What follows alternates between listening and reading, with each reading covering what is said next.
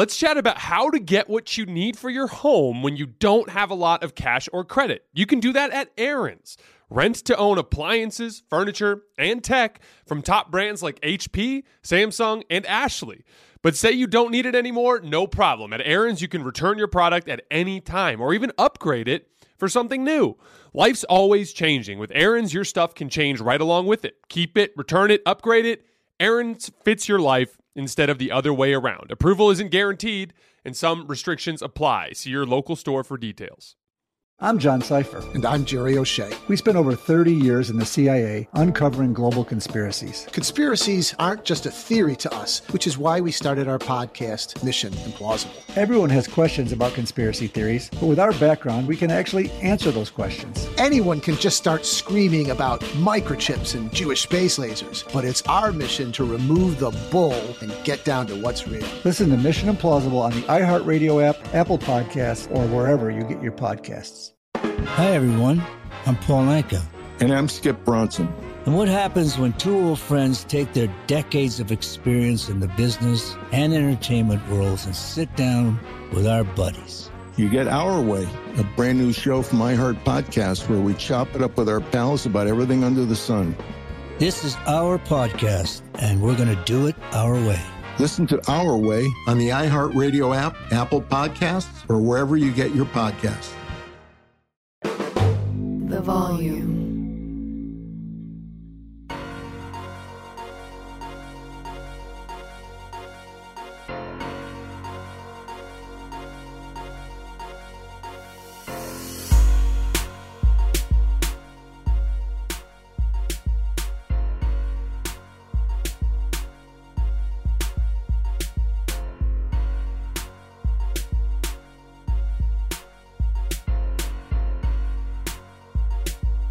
All right, welcome to Hoops Tonight here at The Volume. Happy Saturday, everybody. I hope all of you guys had a great week. It feels great to be back in the studio. Just got off of an airplane about an hour and a half ago. Got to catch up on the first quarter of Lakers-Grizzlies, which is the most important, and caught a bunch of bits and pieces of all the games today. We're going to be breaking them down as best as I can under the bit of information that we have. We are also live on AMP. So if you're watching on YouTube or listening on the podcast feeds, don't forget that AMP is the very first place that you guys can get these shows. I also have some thoughts about Russell Westbrook and how great he looked today. And I think I need to make a little bit of an apology for the way that I covered him with the Lakers. So I want to talk about that a little bit. And then share some thoughts on the Bucks Heat series, as well as the Joel Embiid injury. You guys know the drill before we get started. Subscribe to The Volume's YouTube channel so you don't miss any more of our videos. Follow me on Twitter at @JasonLT so you guys don't miss any show announcements. And if for whatever reason you guys miss one of these shows and you can't get back over to YouTube to finish, don't forget you can find them wherever you get your podcasts under Hoops Tonight. And last but not least, you guys have heard me talk about Game Time, the fastest growing ticketing app in the United States. If you're looking to get out to an NBA game or a baseball game or an NHL playoff game or even a concert or a comedy show, Game Time has amazing last minute deals on tickets to all of these. So if you're looking to catch your favorite NBA team playing in the playoffs, Game Time has you covered. Your favorite NHL team playing in the playoffs, Game Time has you covered. If you want to go see Shohei Ohtani play with the Los Angeles Angels and all this ridiculous run that he's been on, Game Time is going to have a deal for you guys there. They've taken amazing care of me in the past. I know they're going to take great care of you guys. You're going to find a great seat. You're going to get a great deal on it, and the user experience is going to be super easy. So no matter where you live, get out and have some fun this week. Download the Game Time app, enter your email, and redeem code HOOPS for $20 off your first purchase. Terms apply. Again, enter your email and the code HOOPS. That's HOOPS for $20 off. Download Game Time today. Last minute tickets, lowest price guaranteed. All right, let's talk some basketball. So the Lakers. I talked a lot after Game 2, before Game 2 even, that I expected them to bring a lackadaisical effort and to risk dropping a game, and then they did. And I thought, even in my rewatch, going back to look at that game, it's hard to overstate just how much effort played a role in that. And I think a big part of it stems from LeBron James and Anthony Davis. The two of them, from the top down, they are two guys that like to inflict their physicality on the game relative to the amount that they feel threatened. And it's been like that literally nonstop since the 2020 championship. that season, they were pretty consistently locked in. They'd have their occasional bad games, just like anybody else would around the NBA. Nobody's perfect. But in terms of consistent night in and night out effort, the two of them were laser focused from training camp until they hoisted the Larry O'Brien trophy in October. And they have not had that consistent level of effort ever since. That said, it has actually made them kind of an easy team to predict. Just as confident as I was that they would struggle in game two, I was very confident that they would play well in game three. LeBron James and Anthony Davis were going to bring the requisite level of force. The Memphis Grizzlies in game two started doing a lot more switching. And we talked about this a lot with the Lakers in particular, because the way that you attack switching defenses is very different than the way that you attack drop coverage or other traditional pick and roll coverages. When you're attacking traditional pick and roll coverages, you need a certain type of ball handler that can make all the different shots that the coverage might give you and then make all the passing reads that the coverage might give you. That's very much about there's a couple of specific things you have to do. You have to get downhill to draw in the rim protector. And then from there, you have to make really good reads. It's very much a decision-making type of offense. Again, attacking a switching scheme is the exact opposite. It's very much brute force. And ironically, like LeBron James and Anthony Davis represent probably the best possible switch attacking duo that you can have in the NBA because of the ability that LeBron James has to score from different spots on the floor and Anthony Davis just being this big walking mismatch. And most importantly, they can beat mismatches at the rim. There's a lot of times where we've seen in NBA history guys that are great at attacking switches but rely too heavily on their jump shot. Their jump shot fails them and they end up struggling. LeBron James and Anthony Davis can turn these switching contests into rock fights when they want to. The problem is it demands that you attack your switch with physicality. So think of it this way. In a traditional pick and roll coverage, I'm just trying to get over the top of the screen and get downhill and engage that screen defender, which is going to bring over a different help defender to handle the roll man, which is going to open things up on the backside for wide open shooters. It's a lot easier to do that, especially if you're a big playmaking guy like LeBron that sees the floor so well. When it comes to switching, those pick and rolls are just going to result in a switch, especially with LeBron James and Anthony Davis when they're guarded by Dillon Brooks and Jaren Jackson, who they feel comfortable switching that matchup onto either guy, right? And so as a result, all of a sudden it stagnates everything. And you're just kind of passing the ball around the perimeter. And the only time you're ever going to actually get anything good going offensively is if you just drop your damn shoulder and go by the guy and start engaging help defenders. And you're either going to score at the rim or you're going to draw help defenders, and that will get you those wide open kickouts on the backside. It's much more labor intensive. Attacking pick and roll coverages is very much a brains thing. Attacking a switching coverage is very much a brawns thing, especially for LeBron James and Anthony Davis and the way that they play. And many times this season we've seen this particular coverage give them issues. As a matter of fact, if I was coaching to play the Lakers as an opposing coach and I was coaching them in a series, I would go heavily into switching because that is the thing that has caused them the most problems throughout this season, mainly just because of LeBron James and Anthony Davis and their inconsistent effort. You guys might remember that game that LeBron James hurt his foot. First half, switching everything, small guys on LeBron James and Anthony Davis the whole time. They're just passing the ball around the perimeter. No one's attacking. They couldn't score. Second half, LeBron James and Anthony Davis just possession after possession after possession, relentlessly posted up, lived at the rim, and dominated the Mavericks on their way to a win.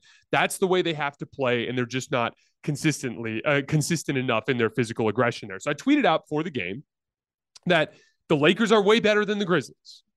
That's just flat out. I personally think the Lakers are way better than the Grizzlies. So therefore, if they play with the requisite force, they should dominate the game. And that's exactly what they did. LeBron James and Austin Reeves in the first couple of possessions were going downhill at the rim, attacking the basket with force, got back-to-back layups. That set the tone for the rest of the game. And then for all the chirping between Dillon Brooks and LeBron James, one of the things that I credit LeBron James for there, and this is something that he's dealt with in the past. This is not the first guy that is a lower echelon NBA player who's decided to pick on LeBron James. There have been many that have tried, and it's pretty much been the same result every single time. But the difference is LeBron didn't buy into it. Dillon Brooks basically tried to bait him into shooting his way to 40 points. LeBron came out, played team basketball. Dillon Brooks, on the other hand, took like 11 damn shots in the first quarter because he got wrapped up into that battle. And as we talked about a lot on the show, Dillon Brooks is literally one of the most inefficient shot makers in the entire league this year in terms of pick and roll isolation. He just never converts those possessions at nearly the same rate as any of the full-time ball handlers around the league. So when he goes high usage, it actively hurts Memphis. But I thought they set the tone with that, playing with force against the switching and attacking the rim as much as possible.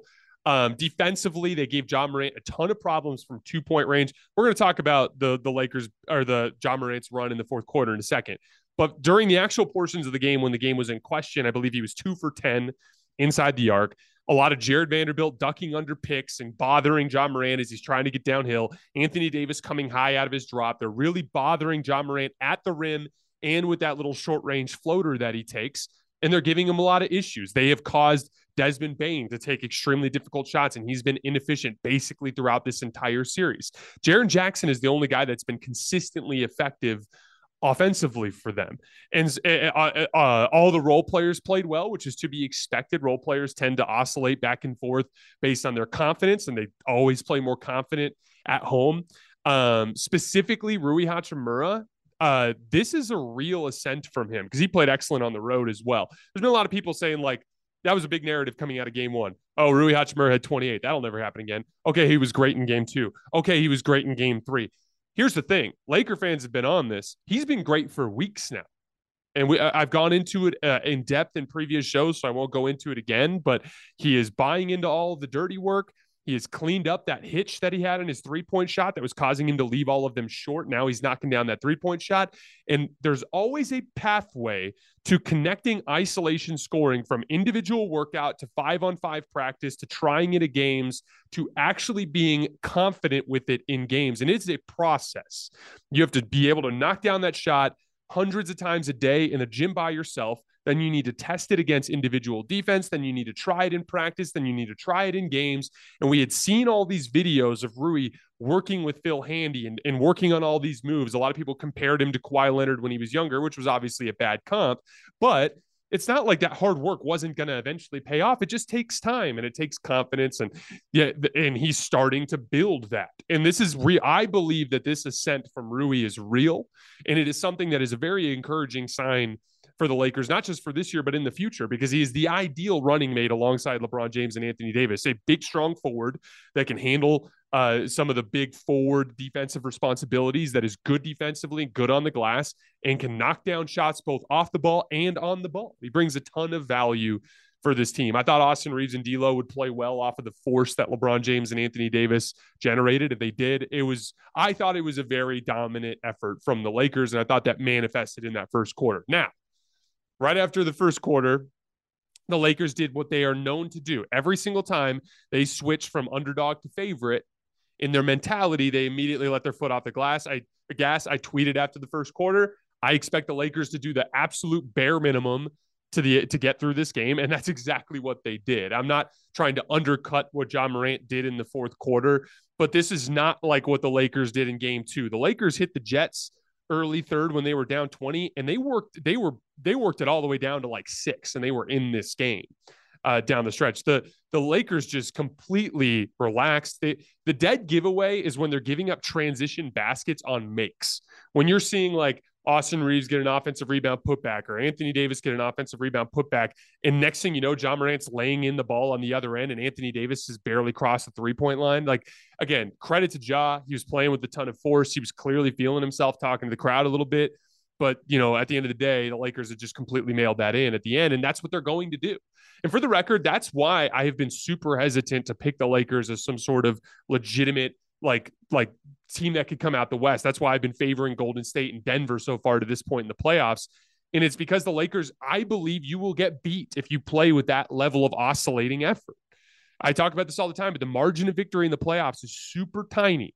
Sometimes you end up winning or losing a series on one game, and sometimes that one game can swing on one sequence. How many of you guys remember the 2011 finals and the Miami Heat being up 1-0, up big in the fourth quarter, but relaxing a little bit and blowing a game to the Dallas Mavericks that ended up costing them the series? Back in 2021, when they lost to the Suns, Anthony Davis laid an egg in game one, got outplayed by DeAndre Ayton. Then they won games 2 and 3. They would have been up 3-0 if they approached it with the necessary force in game one. Then you could have bought yourself time for Anthony Davis to return from a groin injury, because you're probably going to find a way to win that series anyway. It's time and time again, I have seen series get won one way or another based on one game, based on one sequence, and you have to be laser focused consistently to avoid those. There's a chance that this series, if it stretches out longer, that they're going to look back at game two as a missed opportunity, or a similar situation like that will arise later on in the playoffs. But this series is trending about the way I expect. I expect the Lakers still to win in 6. My guess is they win game 4, lose game 5, and then win game 6. I think they should approach it with the necessary effort to win game 5, because they need the break. They need rest for their older players and their legs, but we'll see what that ends up happening. I expect them to drop one, because that's just in their basketball character. All right, moving on to Clippers-Suns. So this series is basically over. Kawhi Leonard sitting out. We are welcoming a new show to iHeart and the DraftKings YouTube channel. It is called Point Game with John Wall and C.J. Toledano. It is an insider's look at the NBA and the culture surrounding the league. Every week, the 5-time All-Star and #1 pick in the 2010 NBA Draft, John Wall will give his unique perspective on the hottest topics in the league and tell the best behind-the-scenes stories from his time in the NBA. CJ will bring his A-list comedian buddies to keep it light and fire off some hoops takes. Plus, John will be inviting current and former NBA players, friends, and teammates to join the show as well, to give their unfiltered accounts of what really goes on in the league from a player's perspective. So check out Point Game with John Wall and CJ Toledano on the iHeartRadio app, the DraftKings YouTube channel, or wherever you listen to your podcasts. Good song. The Johnny Carson theme, right? Hey, who wrote that? Skip. Who do you think? It's your buddy. Hi, everyone. I'm Paul Anka. And I'm Skip Bronson. And what happens when two old friends take their decades of experience in the business and entertainment worlds and sit down with our buddies? You get Our Way, a brand new show from iHeart Podcast, where we chop it up with our pals about everything under the sun. Hear about Michael Bublé's entrance into show business. And get business insight from Mark Burnett. Find out what scares my son-in-law, Jason Bateman. And discover the bragging rights that come with beating Michael Jordan at golf. Together, we know just about everybody, including sitting presidents. So join us as we ask the questions they've not been asked before, tell it like it is, and even sing a song or two. This is our podcast, and we're going to do it our way. Listen to Our Way on the iHeartRadio app, Apple Podcasts, or wherever you get your podcasts.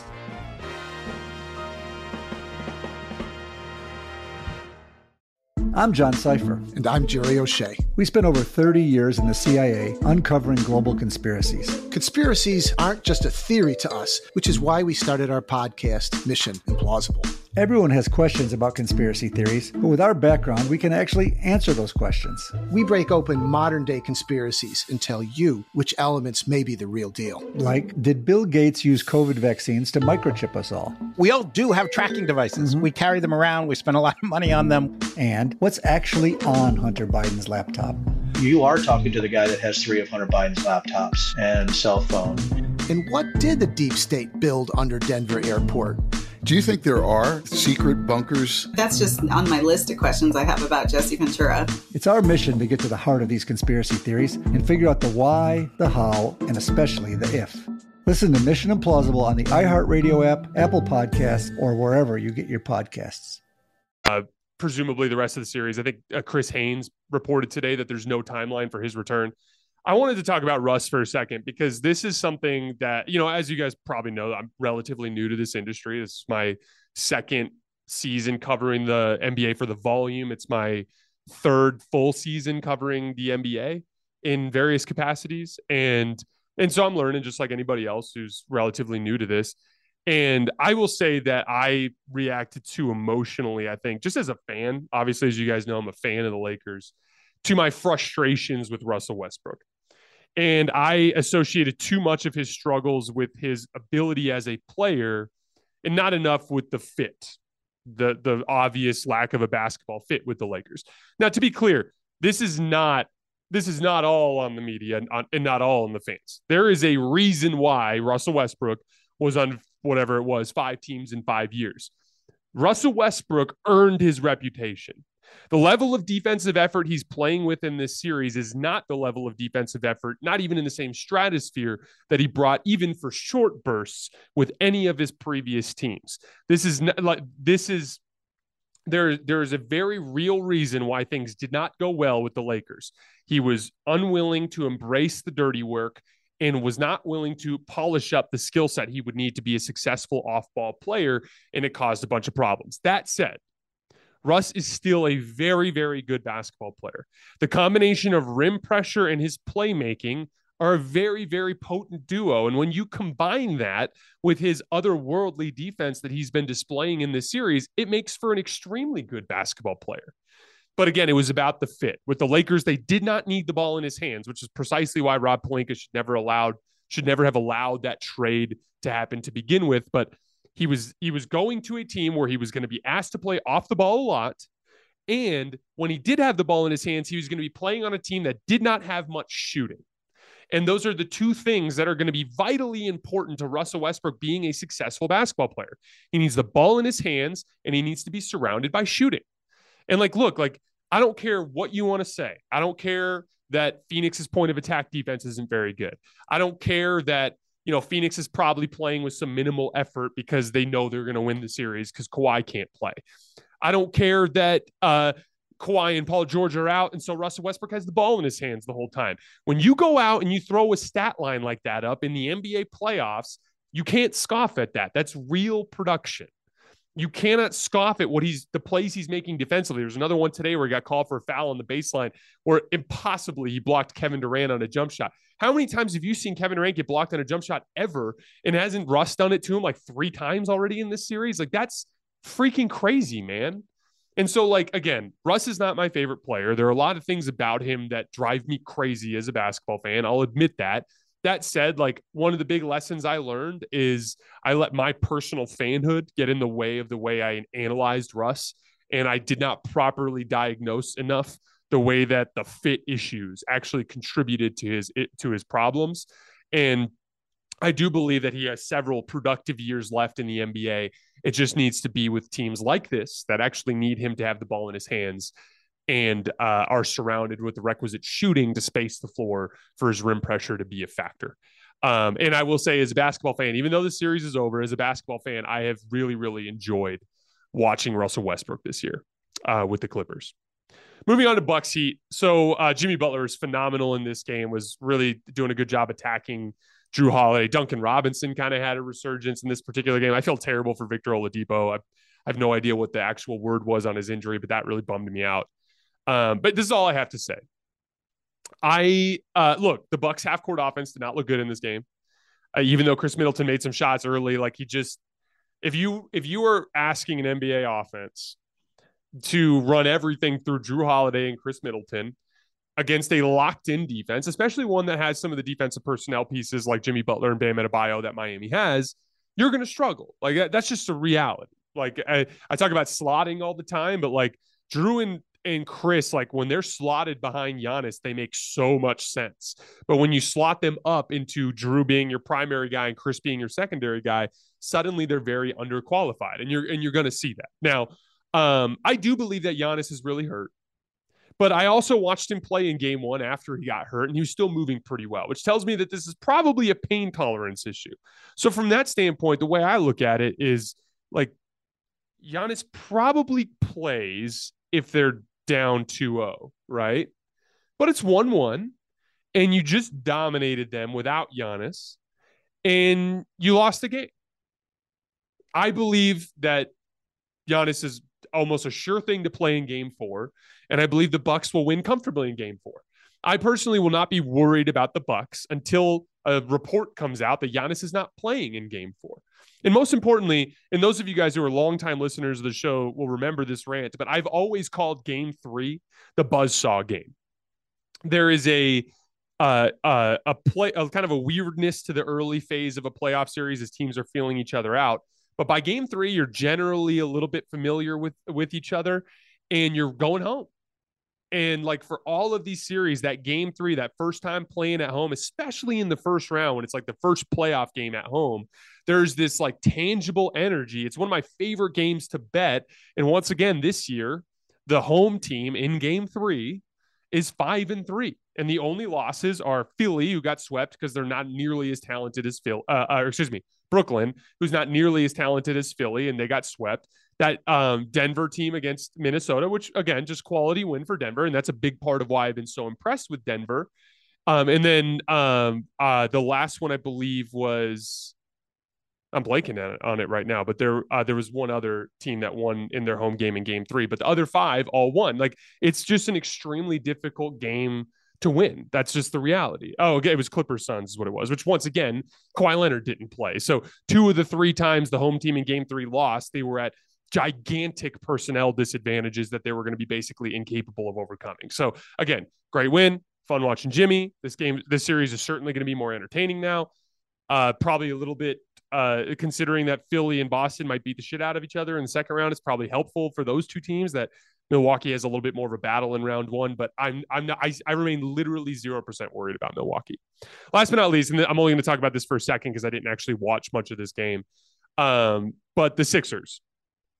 Joel Embiid in his knee injury, again, played through it. My guess is he'll probably try to play through this one too, but as we saw against Miami last year, if he misses the first two games and they dig themselves into 2-0 hole, it's just too much of a gap to dig when you're playing to dig out of when you're playing against a team like Boston. If it was anybody else in that second round series, I'd feel a little bit better about it. But if Embiid is not ready to go in game one, they're not winning. It's really that simple. But the most encouraging thing to come out of that first round series was Tyrese Maxey. I've talked a lot about how Philly, before the Phoenix trade, I thought had the most talented top four in the NBA. Tyrese Maxey's one of those guys. As up and down as the James Harden experience has been, Tyrese Maxey's been excellent in the first round so far, and that's encouraging. All right, guys, that is all I have for tonight. We are going live after Warriors-Kings Game 4 tomorrow with Colin Cowherd. So keep an eye on the feeds for that, and then we'll be back Monday morning breaking down the rest of the games from Sunday. As always, I appreciate you guys for rocking with us for the super successful first week that we had, and I will see you guys tomorrow.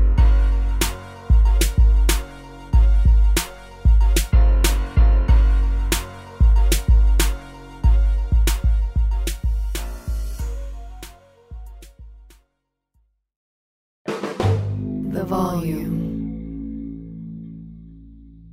I'm John Cypher. And I'm Jerry O'Shea. We spent over 30 years in the CIA uncovering global conspiracies. Conspiracies aren't just a theory to us, which is why we started our podcast, Mission Implausible. Everyone has questions about conspiracy theories, but with our background, we can actually answer those questions. Anyone can just start screaming about microchips and Jewish space lasers, but it's our mission to remove the bull and get down to what's real. Listen to Mission Implausible on the iHeartRadio app, Apple Podcasts, or wherever you get your podcasts.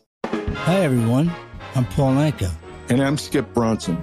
And what happens when two old friends take their decades of experience in the business and entertainment worlds and sit down with our buddies? You get Our Way, a brand new show from iHeart Podcast where we chop it up with our pals about everything under the sun. This is our podcast, and we're going to do it our way. Listen to Our Way on the iHeartRadio app, Apple Podcasts, or wherever you get your podcasts.